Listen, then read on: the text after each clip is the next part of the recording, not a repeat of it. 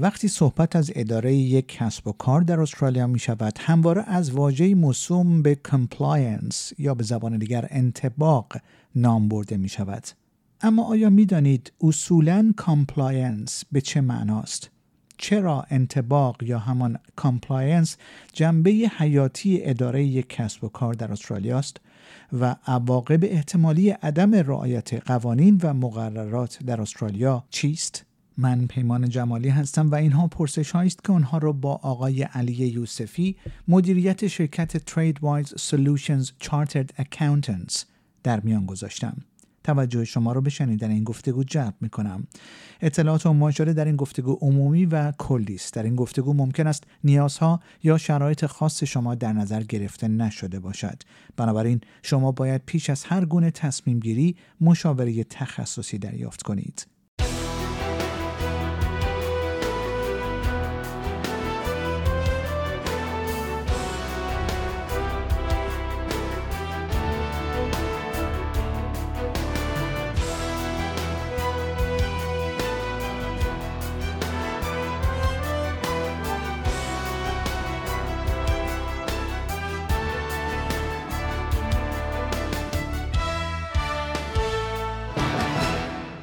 جناب آقای علی یوسفی بسیار سپاسگزارم که یک بار دیگه دعوت برنامه فارسی رادیو SBS رو برای شرکت در این گفتگو پذیرفتید.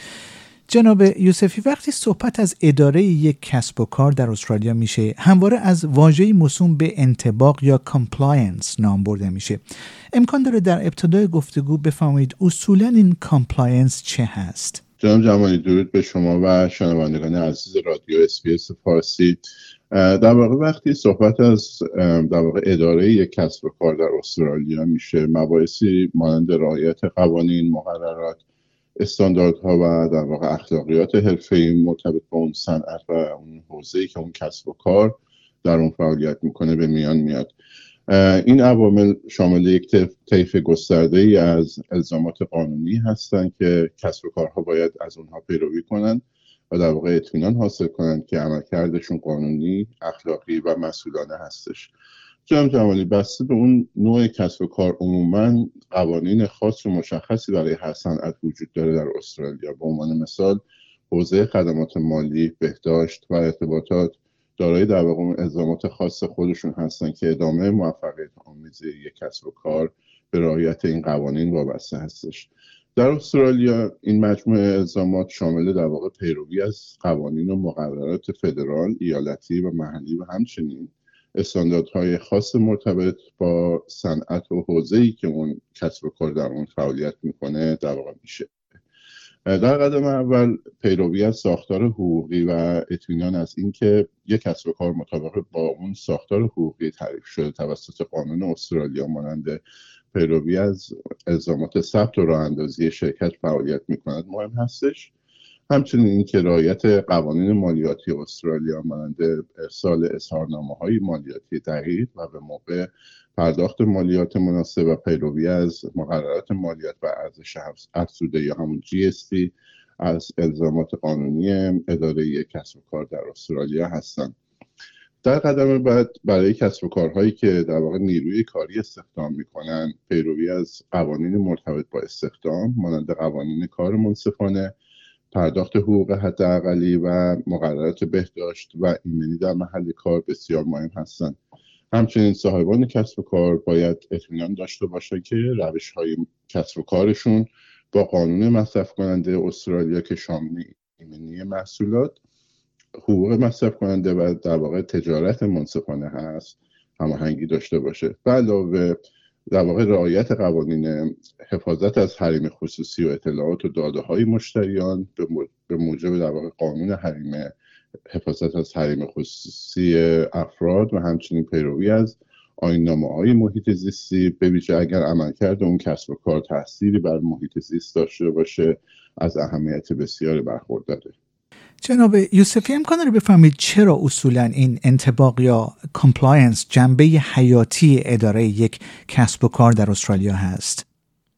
رعایت قوانین و مقرراتی که در بالا به اونها اشاره شد به صورت خلاصه در واقع نقش کلیدی در عملکرد موفقیت آمیز کسب و کارها در استرالیا ایفا می‌کنن در واقع به عنوان یک جنبه حیاتی که نباید نادیده گرفته بشن در واقع عمل می‌کنن جناب جمالی همونطور که می‌دونید با توجه به وجود قوانین و استانداردهای گسترده برای اداره صنایع مختلف در استرالیا چشمانداز قانونی در, در این کشور بسیار پیچیده و پویاست. بنابراین رعایت این قوانین در واقع برای اون کسب و کارها نه, نه تنها از جنبه قانونی بلکه از لحاظ اخلاقی و همچنین جلب اعتماد عمومی بسیار مهم هستش.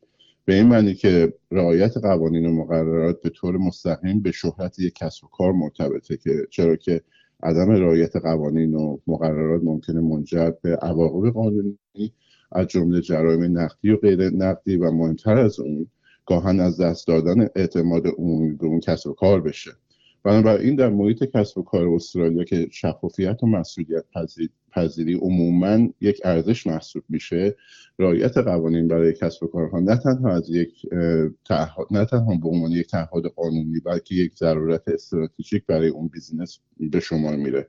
مطالعات نشون داده که رعایت قوانین اعتماد عمومی به اون کسب و کار رو افزایش میده.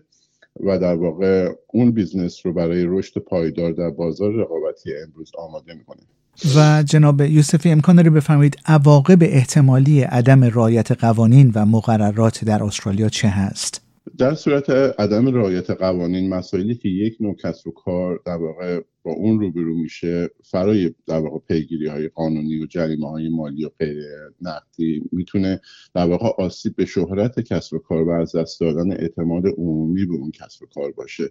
به ویژه زمانی که صحبت از روابط با مشتریان سهامداران محیط زیست و در واقع دولت به میان میاد.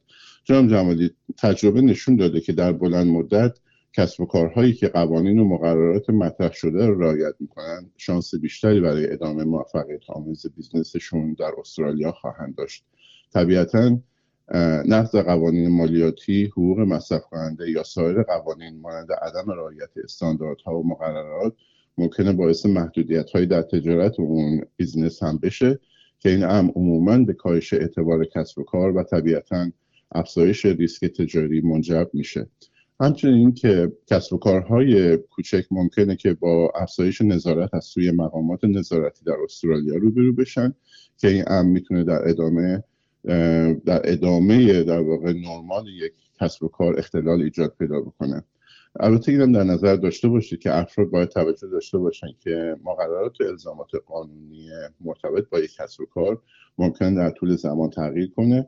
بنابراین توصیه میشه که افراد قبل از شروع یک کسب و کار از مشاوران حقوقی و حسابدارانشون مشاوره بگیرن که در واقع یک اقدام در موفقیت بلند مدت و سلامت مالی یک کارآفرین به شما میره جناب آقای علی یوسفی بسیار سپاسگزارم که وقتتون رو به برنامه فارسی رادیو اس دادید. ممنون از دعوتتون جناب جمالی.